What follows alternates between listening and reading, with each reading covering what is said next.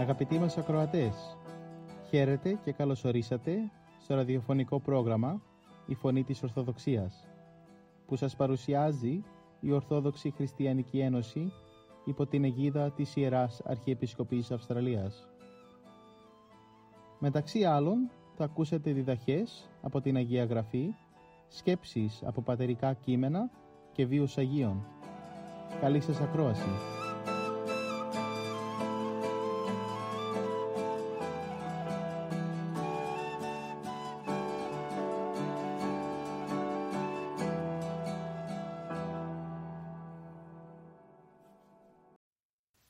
Σήμερα θα μας μιλήσει η κυρία Ελένη Αμπουγιάννη με θέμα την αυταπάρνηση και τον σταυρό στην ζωή μας.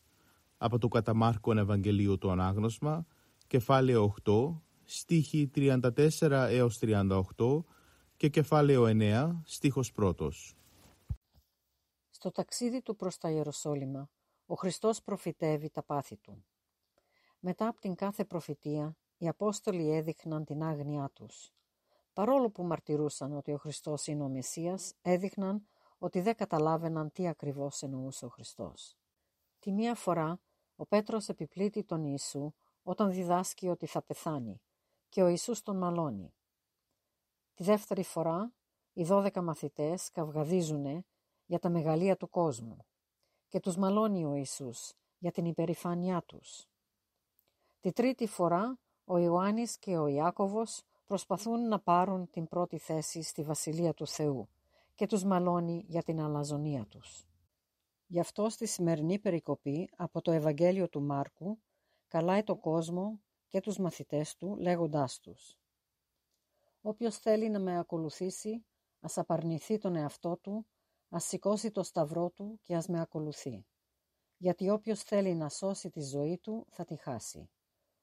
Όποιος όμως χάσει τη ζωή του εξαιτίας μου και εξαιτίας του Ευαγγελίου, αυτός θα τη σώσει. Γιατί τι θα ωφεληθεί ο άνθρωπος αν κερδίσει ολόκληρο τον κόσμο αλλά χάσει τη ζωή του; Τι μπορεί να δώσει ο άνθρωπος σαν αντάλλαγμα για τη ζωή του; Όποιος ζώντας μέσα σε αυτή τη γενιά την άπιστη και αμαρτωλή ντραπεί για μένα και για τη διδασκαλία μου, θα ντραπεί για αυτόν και ο Υιός του ανθρώπου, όταν έρθει με όλη τη λαμπρότητά του, πατέρα του, μαζί με τους Αγίους Αγγέλους. Και τους έλεγε ακόμη «Σας βεβαιώνω πως υπάρχουν μερικοί ανάμεσα σε αυτούς που βρίσκονται εδώ, οι οποίοι δεν θα γευτούν το θάνατο, πριν δουν να έρχεται δυναμικά η Βασιλεία του Θεού». Μιλάει και στον κόσμο και στους μαθητές του. Αν θέλουν να τον ακολουθήσουν, να μην φοβηθούν το θάνατο να μην προτιμήσουν την απόλαυση, τη τιμή και την πρόσκαιρη ζωή από το να υποφέρουν για το θέλημα του Θεού. Γιατί ο Πέτρος αντέδρασε άσχημα στην ιδέα του σταυρικού θανάτου, όπως και όλος ο κόσμος θα αντέδραζε. Ο σταυρικός θάνατος ήταν ο χειρότερος θάνατος που υπήρχε, γιατί μόνο τους εγκληματίες σταυρώνανε τότε. Έπαιρνε κάπωσες μέρες να πεθάνει ο σταυρωμένος, όπως κρεμόταν πεινασμένος και διψασμένος στο ξύλο αλλά πριν σταυρωθεί τον μαστιγώνανε, ώστε η πλάτη του ήταν μία ανοιχτή πληγή. Μετά έπαιρνε το σταυρό στη πλάτη και το κουβαλούσε εκεί που θα σταυρωνότανε, με καρφιά στα χέρια και στα πόδια. Ο σταυρωμένος υπέφερε τρομερό πόνο και δίψα και πέθανε ουρλιάζοντας, καταρώντας τον δίμιο. Ο Κύριος ήξερε τι ήταν στις καρδιές του ακροτηριό του. Όπως όλος ο κόσμος, ήθελαν την ανάπαυση και την ευκολία. Ήθελαν τιμή και μακροζωή. Ήθελαν έναν Μεσσία που θα τους έφερνε αυτά τα πράγματα. Ένας Μεσσίας που θα πέθαινε από τον πόνο της ήτας δεν ήταν ποθητός. Όπως και με το Πέτρο, χρειαζόντουσαν να αλλάξουν τη στάση τους. Γι' αυτό τους διδάσκει ο Χριστός για την ουσία της μέλουσας βασιλείας και το τι είδος Μεσσίας ήτανε και για τη στάση τους σαν μαθητές του. Αν θέλει κανείς να με, να με ακολουθήσει και να κληρονομήσει τη βασιλεία μου, τότε χρειάζεται να απαρνηθεί τον εαυτό του. Όχι μόνο να αρνηθεί, αλλά να αρνηθεί τελείως, δηλαδή να απαρνηθεί. Όπως ο καταδικασμένος που παίρνει το σταυρό του και τον κουβαλάει στην εκτέλεσή του, δεν νοιάζεται για αυτά που γίνονται στον κόσμο, έτσι και αυτός που θέλει να είναι μαθητής του Χριστού, να είναι διαθετημένος να αντέξει οτιδήποτε για το Θεό. Είναι φυσικό να αποφεύγουμε την ταλαιπωρία ή τα βάσανα και να θέλουμε να σώσουμε τη ζωή μας. Αλλά τέτοιους συμβιβασμούς με την αλήθεια δεν καθοδηγούν στην πραγματική ασφάλεια. Μας λέει ο Χριστός ότι αν κάποιος αφήνει την υπηρεσία του για να γλιτώσει, δεν θα γλιτώσει τη ζωή του, αλλά θα την χάσει. Εδώ είναι το παράδοξο. Αν κάποιος συνδέεται και προσκολάει στην ασφάλεια και στην ανάπαυση και δεν θέλει να ακολουθήσει τον Ιησού, γιατί θα υποφέρει ή θα δυσκολευτεί, τότε θα χάσει τη ζωή του στη Δευτέρα Παρουσία. Αν όμως χάσει τη ζωή του και θυσιάσει την ανάπαυση, την καλοπέραση, τα πλούτη για το Θεό και το μήνυμα του Ευαγγελίου, ακόμα και μέχρι θανάτου, τότε θα γλιτώσει τη ζωή του στην τελευταία κρίση και θα κληρονομήσει την αληθινή και αιώνια ζωή στους αιώνες. Εδώ είναι η πρόκληση αυτού νου που ακολουθεί την αλήθεια σε μια εποχή που είναι αφοσιωμένη σε συμβιβασμούς και απάτη. Εδώ είναι η δυσκολία της μαθητείας. Είναι δύσκολο να είσαι μαθητής του Χριστού, αλλά είναι ο μόνος λογικός δρόμος. Τι γάρ ωφελήσει άνθρωπο εάν κερδίσει τον κόσμο όλων. Με όλα τα πλούτη και την υγεία και τη τιμή, εάν στην πραγματικότητα χάσει τη ζωή του. Ο Χριστός ζητάει από τους ακροατές του να αξιολογήσουν αυτή την ευκαιρία. Αν σε κάποιον προσφέρεται ο κόσμος και σαν αντάλλαγμα θα σκοτωθεί, πόσο λογικό είναι αυτό; Ποιος θα το έκανε, τι μπορεί να ανταποδώσει κανείς για τη ζωή του; Ασφαλώς θα κρατούσε τη ζωή του, ας μην έπαιρνε όλο τον κόσμο. Έτσι λέει ο Χριστός, να τον ακολουθήσουμε για να κληρονομήσουμε την αιώνια ζωή, έστω και αν απαρνηθούμε τις απολαύσεις του κόσμου. Δύσκολα πράγματα να κατανοήσουμε. Είναι δύσκολο να θυσιάσουμε τον κόσμο για τη μέλουσα ζωή όταν η παρούσα ζωή μας καλεί συνεχώς. Ο Υιός του ανθρώπου θα έρθει σε δόξα του Πατρός με όλα τα μεγαλεία των Αγίων Αγγέλων του και όλοι θα σταθούν μπροστά του με φόβο και τρόμο να κριθούν για τις επιλογές που πήραν στη γη. Όπως λέει ο ίδιος, εάν ντρεπόμαστε τον Χριστό και όχι μόνο λέει να τον εσχύνουμε, αλλά να τον απεσχύνουμε, να τον ντρεπόμαστε πολύ και υποκύπτουμε στην κοσμική ζωή, τότε ο Υιός του Θεού θα απεσχυνθεί εμάς, τους δειλούς, την ώρα της κρίσης. Μπορεί να φαίνεται μακριά αυτή η ημέρα και μπορεί να νομίζουμε ότι δεν θα έρθει ποτέ, αλλά μία πρόγευση της μέλουσας δόξας του Θεού θα φανεί. Όπως είπε ο Κύριος, «Αμήν λέγω ημίν», πως υπάρχουν μερικοί ανάμεσα σε αυτούς που βρίσκονται εδώ, οι οποίοι δεν θα γευτούν το θάνατο πριν δουν να έρχεται δυναμικά η Βασιλεία του Θεού. Δηλαδή υπάρχουν λίγοι που θα ζήσουν την αλήθεια για την οποία μιλούσε.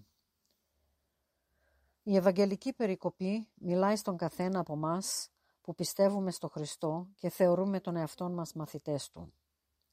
Η πίστη αυτή δεν αναφέρεται μόνο στην εσωτερική ψυχολογική πράξη να έχεις εμπιστοσύνη στο Χριστό, αλλά και στην εξωτερική δέσμευση και υποχρέωση που έχουμε για ολόκληρη τη ζωή μας σαν μαθητές Του. Ο Χριστός μας καλάει να γίνουμε μαθητές Του, πραγματικοί μαθητές Του και εξηγεί ξεκάθαρα πώς να αγωνιστούμε να ζήσουμε σαν μαθητές.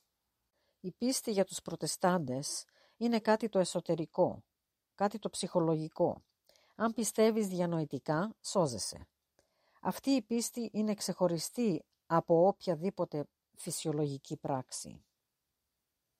Ο Χριστός μας λέει ότι είναι λάθος να περιορίζουμε την έννοια του όρου αυτού. Το να πιστεύεις στον Ιησού δεν είναι απλώς μία στιγμιαία συγκατάθεση, ούτε είναι στο κάτω-κάτω μία συγκατάθεση. Αυτό που έχει σημασία είναι η ποιότητα της ζωής μας σαν μαθητές. Να ζούμε σαν οπαδοί Του, σαν μέλη της Εκκλησίας Του, που τον ομολογούν. Αν είμαστε μαθητές χωρίς βαθιά και αμετάβλητη αφοσίωση, θα χάσουμε σε αυτή τη ζωή. θα χάσουμε την ευκαιρία για την αιώνια ζωή. Είναι παρόμοια με αυτά που έγραψε ο Απόστολος Παύλος στην επιστολή προς Γαλάτας, όταν μιλούσε για τους Ιουδαΐζοντες που πίεζαν να περιτμηθούν οι χριστιανοί και έλεγε ότι δεν ενδιαφέρονται για το καλό σας, ενδιαφέρονται μόνο για την επίδειξη, πώς να φανούν σωστοί στον κόσμο για τα εξωτερικά. Το κίνητρό τους δεν είναι να ευχαριστήσουν το Θεό, αλλά τον κόσμο. Με το να έχουν καλή φήμη επειδή τηρούν τον νόμο, επιθυμούν να κερδίσουν την έγκριση των Εβραίων για να μην διωχθούν για το Σταυρό του Χριστού και τη χριστιανική πίστη τους. Δηλαδή οι Ιουδαΐζοντες προσπαθούσαν να αποφύγουν το διωγμό, ενώ ο Παύλος σαν σωστός μαθητής του Χριστού δεν ενδιαφέρθηκε για τίποτα άλλο παρά το Σταυρό του Χριστού. Αυτό που ο κόσμος θεωρεί ντροπή και παράξενο, καυχότανε μόνο για την αιώνια ζωή η οποία προέρχεται από τον εσταυρωμένο άνθρωπο. Με το να κάνει το σταυρό το κέντρο σημείο της ζωής του, ο Παύλος είχε νεκρωθεί σε όλα τα ωραία του κόσμου. Δεν τον ένοιαζαν οι επένοι ή τα χειροκροτήματα ή οι απολαύσεις του κόσμου. Νοιαζότανε μόνο για το θέλημα του Θεού και τη σταύρωσή του. Η σημερινή Ευαγγελική Περικοπή μας παρουσιάζει ξεκάθαρα το τι περιμένει ο Χριστός από μας σαν πραγματικοί μαθητές Του. Ας σκεφτούμε τι αποφάσεις χρειάζεται να βγάλουμε, πώς χρειάζεται να ζήσουμε τη ζωή μας για να μπορέσουμε να τον ακολουθήσουμε άξια και σωστά και να αποκτήσουμε την αιώνια ζωή.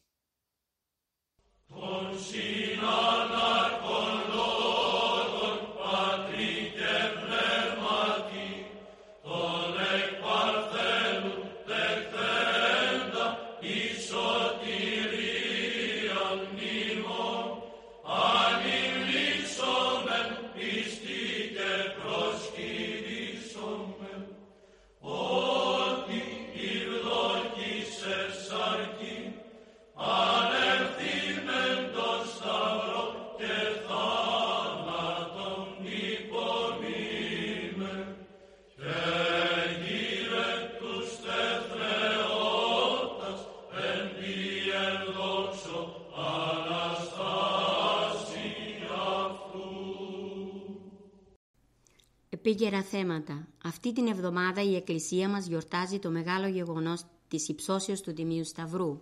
Ας ακούσουμε λίγες σκέψεις για αυτή την εορτή. Ο Τίμιος Σταυρός. Τις ημέρες αυτές θα υψωθεί στους ιερούς ναούς μας, τριγυρισμένος από βασιλικούς και άνθη, ο Τίμιος Σταυρός.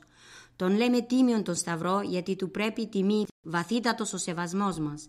Είναι το τίμιο ξύλο που επάνω του καρφώθηκε κατάδικος, επώνυσε φρικτούς πόνους, τον πότισε με το Πανάγιο αίμα του ο μονογενής Υιός και Λόγος του Θεού που εφόρεσε την ανθρώπινη φύση, μα, φύση μας Κύριος Ιησούς Χριστός ο σωτήρας μας.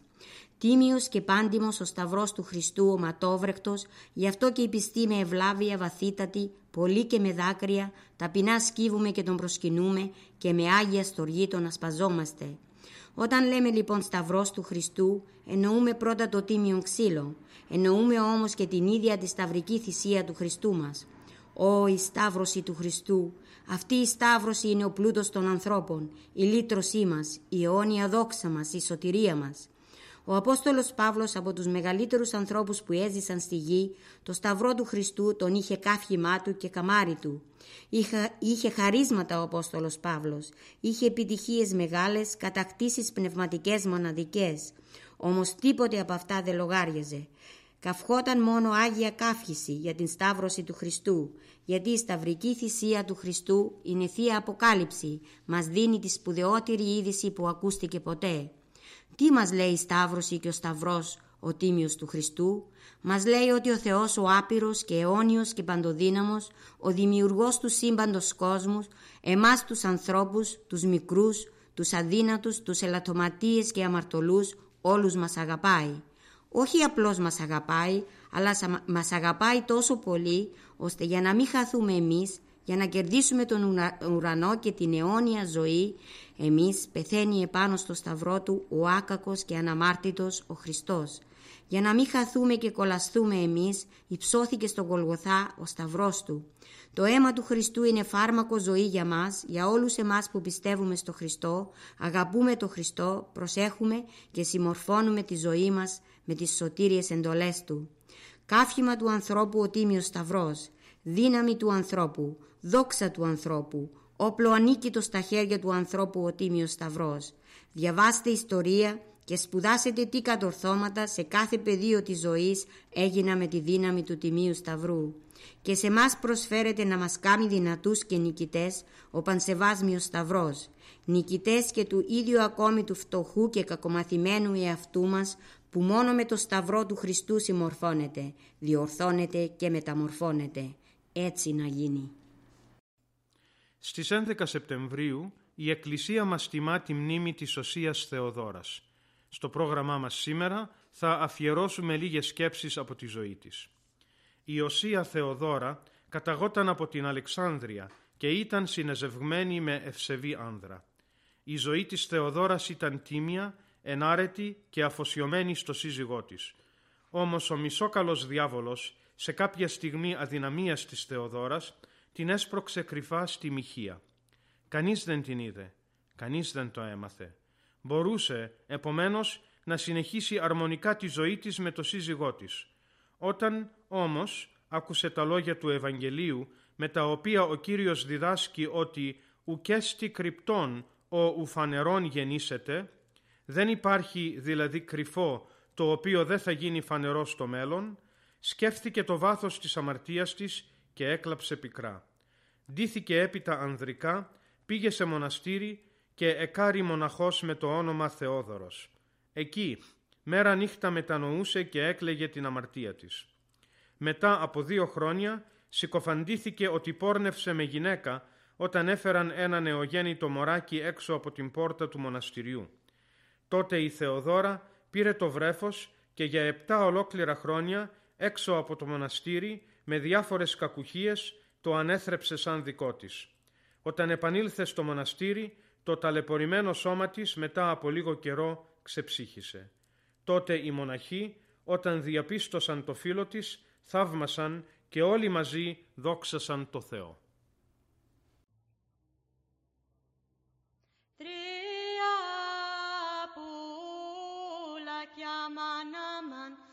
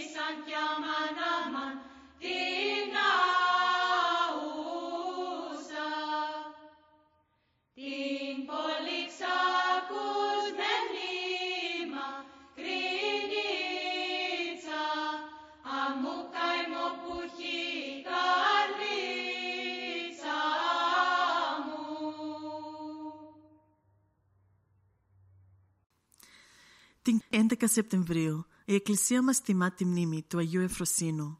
Στο πρόγραμμά μας σήμερα θα αφιερώσουμε μερικές σκέψεις από την ζωή του. Υπήρξε αγράμματος, αλλά αληθινά ευσεβής και πιστός. Έκανε οικονομίες με στερήσεις του εαυτού του, μόνο και μόνο για να κάνει ελεημοσύνες. Το επάγγελμά του το επέτρεπε να, να τρώει πρώτος τα καλύτερα φαγητά. Αυτός όμως δεν θέλησε να το μεταχειριστεί ποτέ. Έτρωγε με μεγάλη ευχαρίστηση τα χόρτα και τις ελιές του, τη στιγμή που έβρασαν ή έψιναν μπροστά του τα ορεκτικότερα κρέατα και τα, και τα προκλητικότερα ψάρια. Κατόπιν ο Εφρόσινος πήγε σε μοναστήρι, όπου και εκεί εξασκούσε, εξασκούσε το έργο του μαγείρου. Αλλά αυτός, αντίθετα από ό,τι στα κοσμικά ξενοδοχεία, στο μοναστήρι έφτιαχνε μετριότατο φαγητό. Μερικοί που τον ηρωνεύονταν για αυτή του την κατάσταση, ο Εφρόσινος με πραότητα απαντούσε «Η καλή μαγειρική δεν είναι τόσο καλός βοηθός για την βασιλεία των ουρανών. Την πολλή εφροσύνη που ζητούν τα σώματα θα την χάσουν κατά ανάγκη οι ψυχές. Και εγώ δεν έχω εδώ προορισμό να σας κολλάσω». Τελικά ο Εφρόσινος πέθανε σε ένα ερημικό ησυχαστήριο και η Εκκλησία που ξέρει ότι στην αιώνια ζωή δεν έχει κανένα νότερο δικαίωμα από έναν μάγειρα, ένας βασιλιάς ή φιλόσοφος. Ανέγραψε μεταξύ των Αγίων της τον μάγειρο Εφρόσινο, επειδή ήξερε και να πιστεύει και να ζει κατά το θέλημα του Θεού. Προσευχή Ο Άγιος Δημήτριος του Ρόστοφ μας μιλάει για το πώς να καλλιεργήσουμε τη σχέση μας με τον Θεό διαμέσου της αληθινής προσευχής. Μάθε τον άριστο τρόπο της προσευχής. Πρώτα να απευθύνεις στο Θεό ειλικρινή και βαθιά ευχαριστία, πάντων ένεκεν. Στη δεύτερη θέση βάλε την εξομολόγηση των αμαρτιών σου, με μετάνοια, συνέστηση και συντριβή ψυχής. Και τελευταία ας αναφέρεις τα αιτήματά σου προς τον ουράνιο πατέρα σου. Αν προσεύχεσαι πολύ καιρό και ο Θεός δεν εισακούει τα αιτήματά σου, οπωσδήποτε τούτο συμβαίνει για τρεις λόγους ή διότι ζητάς κάτι πριν έλθει η κατάλληλη ώρα ή διότι ζητάς ανάξια και υπερήφανα ή διότι ο παντογνώστης Κύριος γνωρίζει πως αν εκπληρώσει την επιθυμία σου θα πέσεις κατόπιν σε υπερηφάνεια ή σε αμέλεια. Υπάρχει προσευχή ευάριστης στον Θεό και καρποφόρα και υπάρχει προσευχή βδελικτή στον Θεό και άκαρπη. Αν θέλεις να δεχθεί ο Κύριος την προσευχή σου, πλησίασέ Τον με πολλή ταπείνωση και συντριβή, με καθαρούς τους λογισμούς, με βαθιά εμπιστοσύνη στην πρόνοιά Του, με καθαρή την καρδιά από την οργή και την νησικακία, με πνεύμα μαθητείας και υπακοής στο θέλημά Του. Αυτές είναι οι βασικές προϋποθέσεις της καρποφόρας προσευχής. Προσευχόμενοι δε, μη βατολογήσετε ως περ η εθνική, δοκούσιγαρ ότι εν την πολυλογία αυτών εισακουστήσονται λέει ο Κύριος. Και ο Άγιος Ιωάννης της κλίμακος πάλι διδάσκει. Μη ζητάς να λες πολλά στην προσευχή σου, για να μην διασκορπιστεί ο νους σου αναζητώντας λόγια. Ένας λόγος τελωνικός εξηλαίωσε τον Θεό και ένας λόγος πίστιος έσωσε τον ληστή. Η πολυλογία στην προσευχή πολλές φορές δημιούργησε στον νου φαντασίες και διάχυση, ενώ αντιθέτως η μονολογία συγκεντρώνει τον νου. Γι' αυτό ασκήσου στην αδιάλειπτη καρδιακή προσευχή, την, αιωρά, την νοερά προσευχή, το Κύριε Ιησού Χριστέ ελέησόν με. Υπακούοντας τα λόγια του Αποστόλου, θέλω πέντε λόγους δια του νοός μου λαλήσε ή μυρίους λόγους εν γλώσση. Αν αυτή η προσευχή γίνει η αναπνοή της ψυχής σου, θα σε οδηγήσει κατευθείαν στη μυστική ένωση με τον Κύριο. Την αληθινή και καθαρή προσευχή δεν μπορεί να σου τη διδάξει άλλος εκτός από τον Κύριο. Η προσευχή δεν έχει άλλο δάσκαλο εκτός από τον ίδιο τον Θεό, τον διδάσκοντα άνθρωπον γνώση και διδόντα ευχήν το ευχομένο. Γι' αυτό μιμήσου τον μαθητή εκείνο που με απλότητα παρακάλεσε τον Χριστό. Κύριε, δίδαξον εμάς προσεύχεστε. Συνεχίζουμε το πρόγραμμά μας με μερικές σκέψεις από το γέροντα Πορφύριο για την ασθένεια. Η ασθένεια είναι θεία επίσκεψη. Για τον εαυτό του ζητούσε μόνο τη σωτηρία της ψυχής του. Τίποτε άλλο. Ακόμη και όταν υπέφερε τρομερά και κινδύνευε να πεθάνει από τις πολιόνιμες, ανίατες και βασανιστικές ασθένειες που τον τυραννούσαν χρόνια, ποτέ δεν παρεύει τον κανόναν αυτόν. Ποτέ και καμιά φορά δεν ζήτησε από το Θεό να του θεραπεύσει τις ασθένειές του. Γιατί όπως ο ίδιος υποστήριζε, η ασθένεια είναι θεία επίσκεψη και αλίμονος εκείνον που δεν θα τον επισκεφθεί είναι χαμένος από τώρα. Γιατί ο υγιής και ο πλούσιος απέχουν εξίσου, εξίσου από την είσοδο του παραδείσου. Και όπως ο πλούσιος έτσι και ο υγιής έχουν τις ίδιες πιθανότητες να μείνουν απ' έξω, να μείνουν δηλαδή εκτός νυμφώνος. Εκείνο όμως που δεν έκανε ο ίδιος για τον εαυτό του, το ζητούσε και το περίμενε από εμάς τα πνευματικά του παιδιά. Να προσεύχεστε για μένα, μας έλεγε, γιατί είμαι πολύ αμαρτωλός και δεν μπορώ μόνος μου να σηκώσω όλο αυτό το φορτίο των ανομιών μου με τόσες πολλές αρρώστιες που έχω. Παρακαλέστε το Θεό να με λυπηθεί και να με στηρίξει. Όταν μια ημέρα τον βρήκα να πονάει τόσο πολύ, ώστε να μην είναι σε θέση ούτε να με χαιρετήσει και ούτε καν να σκουπίσει τον υδρότα που έτρεχε από το Άγιο μετωπό του εξαιτίας του ισχυρού πόνου, αναγκάστηκα να τον παρατηρήσω λέγοντάς του «Εσείς παππούλοι έχετε κάνει τόσα και τόσα θαύματα, έχετε θεραπεύσει ανίατες ασθένειες, ακόμη και καρκίνους, από ό,τι είμαι σε θέση να γνωρίζω. Και τέλος, έχετε τόση μεγάλη παρησία προς το Θεό, που αμφιβάλλω εάν την έχει άλλος επάνω στη γη. Γιατί δεν την χρησιμοποιείτε την παρησία σας αυτή για να πείσετε το Θεό να σας απαλλάξει από τις ασθένειες και τους πόνους; Αυτό παιδί μου δεν θα το κάνω ποτέ. Μα γιατί; Δεν θα του ζητήσετε κάτι κακό; Γιατί δεν θέλω να εκβιάσω τον Θεό. Αξίζει να σημειωθεί ότι καθ' όλη τη διάρκεια της τρομερής αυτής δοκιμασίας δεν άκουσα από τα χείλη του καμία διαμαρτυρία, δεν άκουσα καμία φωνή αγανακτήσεως, δεν άκουσα κανένα παράπονο ή οτιδήποτε άλλο που να είχε σχέση με την ασθένειά του. Γενικά ο πατήρ Ποφύριος αντιμετώπιζε όλα τα προβλήματα με πολύ προσευχή και το ίδιο συνιστούσε συνεχώς και σε εμάς τα πνευματικά του παιδιά.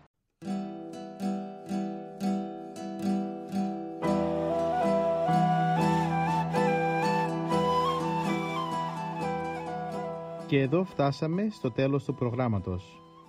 Σας ευχαριστούμε για τη συντροφιά σας και θα είμαστε και πάλι κοντά σας την επόμενη εβδομάδα. Μπορείτε επίσης να μας παρακολουθήσετε στο Facebook, Spotify και στο YouTube κανάλι Greek Orthodox Christian Society Sydney. Αγαπητοί μας ακροατές, ο Θεός μαζί σας. Χαίρετε.